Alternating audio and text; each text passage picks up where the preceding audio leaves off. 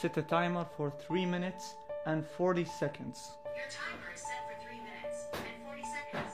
قبل لا يتكلم ستيفن كوفي عن الثلاث عادات اللي راح تخليك تسيطر على علاقاتك تكلم عن مفهوم من أعجب المفاهيم اللي راح تغير منظوراتك الفكرية وتفكيرك عن العلاقات تماما هذا المفهوم سماه بنك المشاعر ولو إن عندي تحفظ على هذا الاسم لكن هذا اللي راح أشرحه لك بإذن الله في هذا الفيديو. شرح المنظورات الفكرية لعادات النصر الجماعي من كتاب العادات السبع للناس الأكثر فعالية الكتاب اللي راح يغير حياتك. للمؤلف العظيم جدا ستيفن ريتشارد كوفي في هذا الفيديو. جهز قهوتك يا صديقي المتابع وأنا مجهز قهوتي بعد. أو مشروبك اللي أنت تحبه ويلا نستمتع.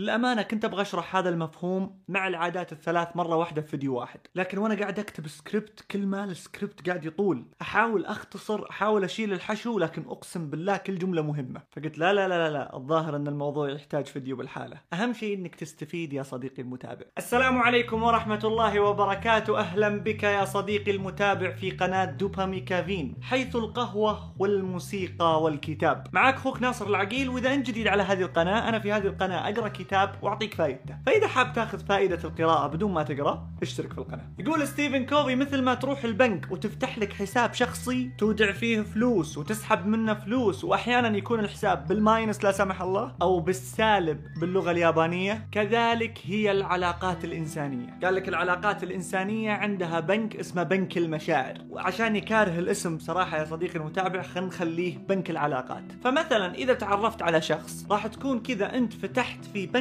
العلاقات حساب باسم هذا الشخص. وأول ما تفتح الحساب راح يكون فاضي وبلغة العلاقات نسميها علاقة سطحية جدا. فتبدأ تودع رصيد في حساب هذه العلاقة مع الأيام ومع مرور الوقت. والرصيد هنا يا صديقي المتابع مو بفلوس الرصيد هنا هو المواقف القوية اللي تقوي الرابطة وتقوي هذه العلاقة. الوقفات التضحيات المساعدات الاهتمام الوعود الهدايا جميع الأفعال اللي إذا سويتها تقوي العلاقة. وفي نفس الوقت تقدر تسحب من رصيد هذه العلاقة. وطريقة السحب تكون بالمواقف السيئة. الخذلان الإساءة الظلم النقد التشكيك الاتهام وانت ماشي. فإذا كان حساب علاقتك مع هذا الشخص مليان رصيد ما راح يضرك إذا سحبت شيء بسيط. مواقفك معاه جدا جميلة وجدا قوية. ما راح يضرك إذا أسأت مرة أو مرتين. وعشان كذا أحيانا يحصل موقف سيء بينك وبين أعز الناس لك. ممكن توصل لمرحلة أنك جرحته أو أسأت له بقوة. ورغم هذا تلقاه يدمح زلتك ويغفر لك خطأك. ليش؟ لأن رصيد علاقتك معاه مليان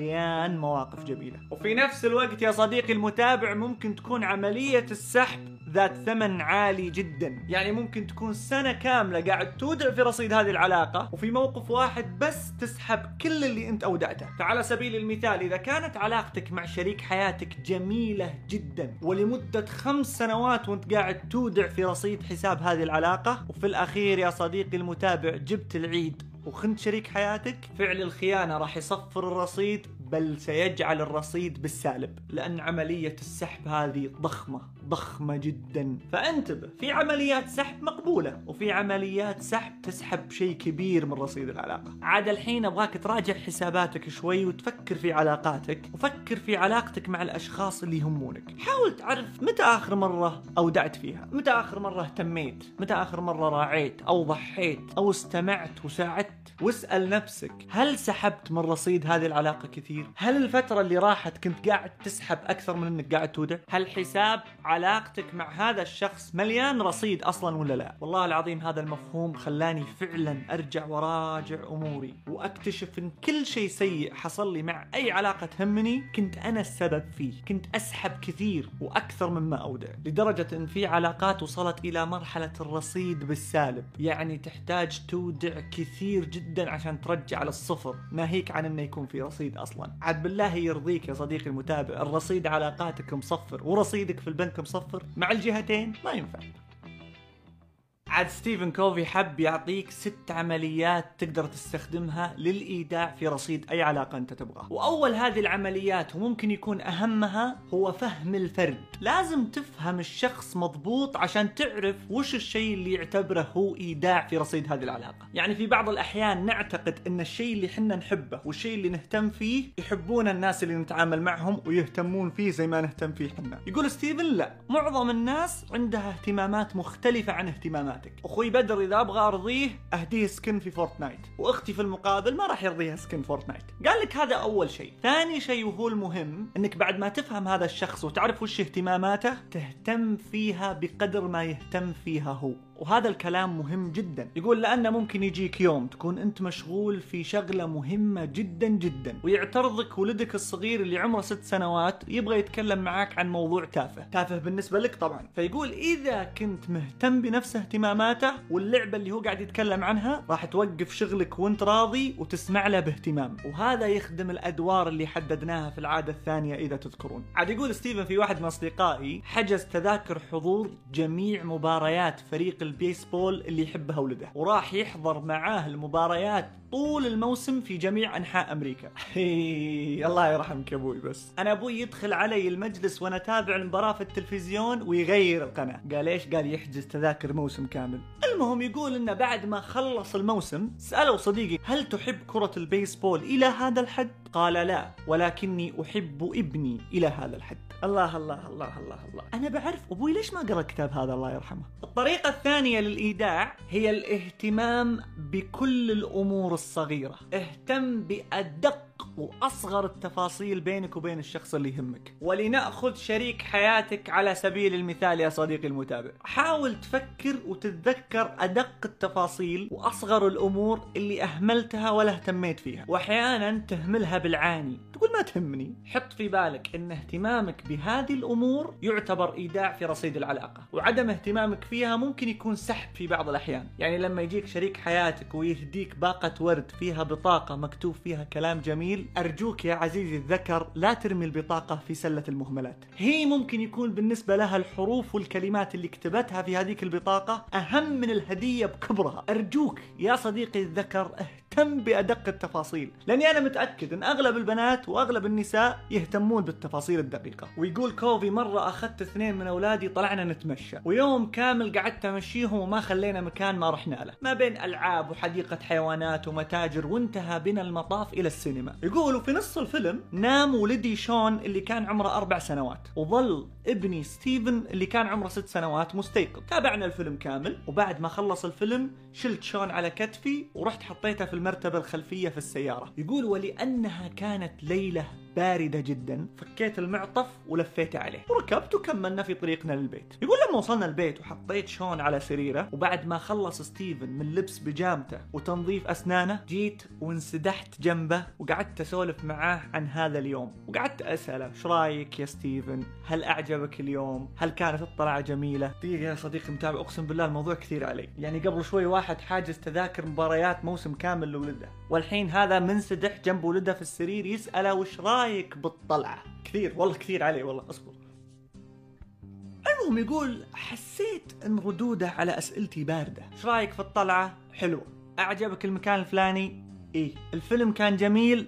امم فسألته وش فيك؟ يقول قال لي هل إذا بردت في يوم من الأيام بتلف المعطف حولي مثل ما لفيته على شون؟ يقول ولدي ستيفن ترك كل الأحداث الجميلة جدا في هذاك اليوم وركز على هذا الحدث الصغير جدا وكان بالنسبة له هذا أهم حدث في هذا اليوم كامل. فعلمني درس لن أنساه ما حييت وعلمني أن التفاصيل الدقيقة تكون أهم من كل الأحداث أحيانا. يقول بروس بارتون عندما أتأمل العواقب العظيمة جدا التي تنتج من الأمور الصغيرة أميل للتفكير على أنه لا وجود لصغائر الأمور. يقول لما أفكر في الأحداث العظيمة اللي تصير بسبب الأمور الصغيرة أشك ان ما في شيء اسمه أمور صغيرة في الحياة أصلا. اذا اهتم يا صديقي المتابع بالأمور الصغيرة وهذا يعتبر إيداع كبير في رصيد العلاقة. الوفاء بالعهود هي الطريقة الثالثة للإيداع. ويقول لك عملية الإيداع هذه مهمة جدا ولكن خرق أي عهد أو وعد يعتبر سحب كبير جدا في رصيد العلاقة.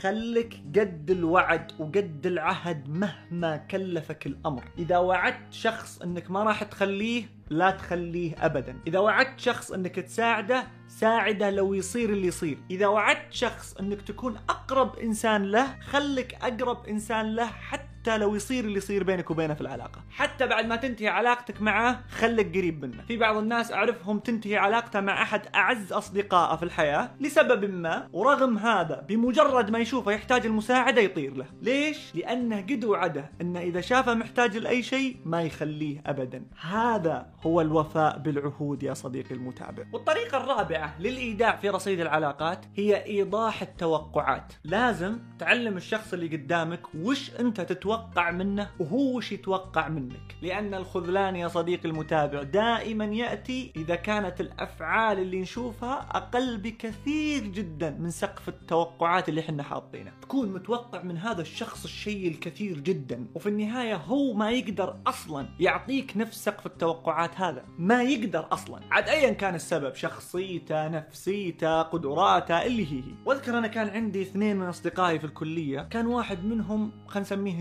الشهم مستعد يموت نفسه عشان يرضيك. والثاني كان إنسان جميل جدا حبوب جدا وخلينا نسميه الحبوب لكن مستحيل إنه يذبح نفسه يوم عشانك. هو كذا. وكان دائما الخلاف يصير بين الشهم والحبيب لأن الشهم دائما يكون عنده سقف التوقعات عالي جدا. يتوقع من هذا الحبيب شيء كبير جدا. وتلقى الحبيب ما يقدر يعطيه نفس سقف توقعاته فدائما يصير في خذلان بينهم. فوصلت علاقتهم إلى مرحلة. أنت صديقي وأنا صديقك لكن ما بيننا مواقف ولا بيننا فزعات ومن الكلام. وفي المقابل علاقتي أنا مع هذا قوية جدا وعلاقتي مع هذا قوية جدا. وأنا بصراحة ما أدري وش السبب لكن أعتقد إني كنت عارف وفاهم حد التوقعات اللي اتوقعها من هذا الحبيب. فأدري إنه هو شخص كويس وحبوب ومستعد يساعدك لكن ما أعتقد إنه بيضحي من أجلك. فما كنت أتوقع منه أنا شيء زي كذا عشان كذا ما انصدمت فيه ابدا. أما الشهم في المقابل فكنت رافع سقف توقعاتي معاه لأني عارف إن هذا الإنسان ممكن يبيع كل اللي يملكه عشان يرضيك فاذا لازم يكون سقف التوقعات واضح جدا بينك وبين أي شخص بينك وبين مديرك بينك وبين أخوك بينك وبين أختك أو شريك حياتك. لما توضحون بينكم وبين بعض وش الأشياء اللي تتوقعها منه؟ وش أقصى شيء هو يتوقعه منك؟ أو وش أقصى شيء ممكن تعطيه إياه؟ وهو نفس الحكاية؟ صدقني ما راح يكون في خيبات أمل ابدا. فإذا كان في شيء مو واضح بينك وبين أخوك أو شريك حياتك زوجتك أو ابنك أو حتى مديرك في العمل حاول توضحه في أقرب فرصة يا صديقي المتابع. يعني أنا مثلا متوقع منك إنك تعطيني لايك وتنشر المقطع أول ما يخلص. فما أعتقد إنك راح تخذلني يا عسل النقطة الخامسة هي إظهار الأمانة الشخصية. هذه النقطة خطيرة جدا. قال لك لازم تكون أمين بينك وبين نفسك وتحفظ خصوصية علاقتك مع أي شخص وتحفظ كينونته أصلا بالنسبة لك عند الناس. ما تتكلم فيه ما تنتقده من وراه ما تتهمه من وراه ما تشكك فيه عند الناس ما تتكلم عن أسراره ما تتكلم عن الأمور اللي هو ما يحب يتكلم فيها عند أحد ما تذكر عيوبه. ما تذكر المواقف السيئة اللي صارت بينك وبينه؟ والله العظيم النقطة هذه خطيرة خطيرة. ولما تسوي هذا الشيء عند الناس هم راح يفقدون الثقة فيك وراح يعرفون إنك إنسان ما تؤتمن. وعلى العكس تماما لما يشوفونك محافظ على هذه العلاقة وبينك وبينها أمانة شخصية للدرجة اللي ما تتكلم فيها عن هذا الشخص بأي شيء سلبي من وراه وتحفظ كل أسراره هذا يعتبر إيداع قوي جدا في رصيد علاقتك معه وفي رصيد علاقتك مع الناس اللي حولك. okay للأمانة حفظ الأسرار هذا شيء بديهي. ما أعتقد إن في أحد بيشيل أسرار شخص يعرفها وينثرها عند الناس. لكن مسألة إنه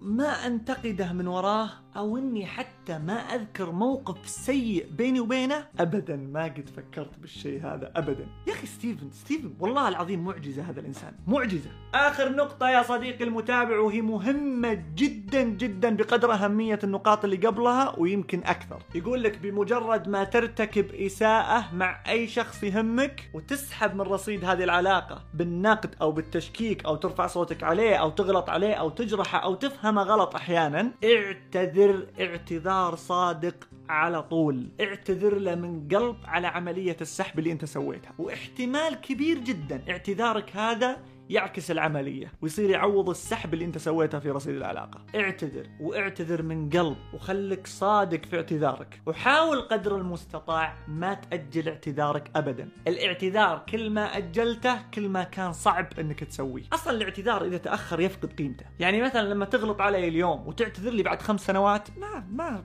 راحت السالفة وانتهى الموضوع. هذه هي الست عمليات للإيداع في رصيد العلاقة. تعامل مع الأشخاص حولك على هذا النحو. وحاول تودع قدر المستطاع في رصيد حسابك معاهم. اهتم لهم اسمع لهم ساعدهم. ضح من أجلهم أعطهم هدايا واسهم إذا كانوا يحتاجون المواساة. حاول تكون قريب منهم وصادق معاهم وأمين. ووقتها راح تكون رابطتك بهذه العلاقة قوية جدا. ولما تحصل منك زلة لا سمح الله سواء كنت قاصدها أو ما تقصدها تلقى لك رصيد كبير عندهم يعوض الزلة اللي أنت سويتها. لا مو بس كذا. ممكن يكون نوع من أنواع السحب من هذا الرصيد هو أنك تطلبهم اهتمام في المقابل تطلبهم مساعدة تطلبهم فزعه ووقفة راح تلقاها. العلاقات شيء مهم جدا مهم جدا جدا جدا. وثروة ثروة كبيرة جدا. وال otakus وحقين الأنمي اللي يتابعون One Piece عارفين الكلام هذا. على فكرة طبعا أعتقد إن في النهاية بيطلع كنز One Piece هو العلاقات. ما قريت الكلام هذا لا في مانجا ولا تابعته في فيديو ولا شيء عشان ما تقولون حرق. لكن أعتقد كذا انه بيقولون الله كنز One Piece كان العلاقات اللي خذاها جولد روجر. الليلة طويلة. المهم يا صديقي المتابع إذا أعجبك هذا المفهوم ارسله لأي شخص تعتقد أنه ممكن يفيده أو ممكن يعجبه. ارسله لأهلك وأصدقائك وأحبابك في الواتساب والسناب وفي كل مكان. وتابع الفيديوهات اللي راحت إذا ما تابعتها لأنها جميلة وممتعة. وبالمناسبة في الإنستغرام أنا أنزل مقطع كل يوم من الأحد إلى الأربعاء. راح أحط لك الرابط في الوصف. وإذا ما اشتركت في القناة إلى حد الآن يا صديقي المتابع ما أدري إيش قاعد تنتظر بصراحة. كلها ضغطة زر. انتهت جرعة الدوباميكافين لهذا اليوم. ألقاك الأسبوع القادم بإذن الله بجرعة أجمل وأفضل. شكرا لحسن الاستماع. سلام عليكم. على طار الاهتمام بالأمور الصغيرة يقول نزار قباني شاعر العشاق شؤون صغيرة تمر بها أنت دون التفات تساوي لدي حياتي جميع حياتي حوادث قد لا تثير اهتمامك. أعمر منها قصور وأحيا عليها شهور وأغزل منها حكايا كثيرة. وألف سماء وألف جزيرة. شؤون شؤونك تلك الصغيرة.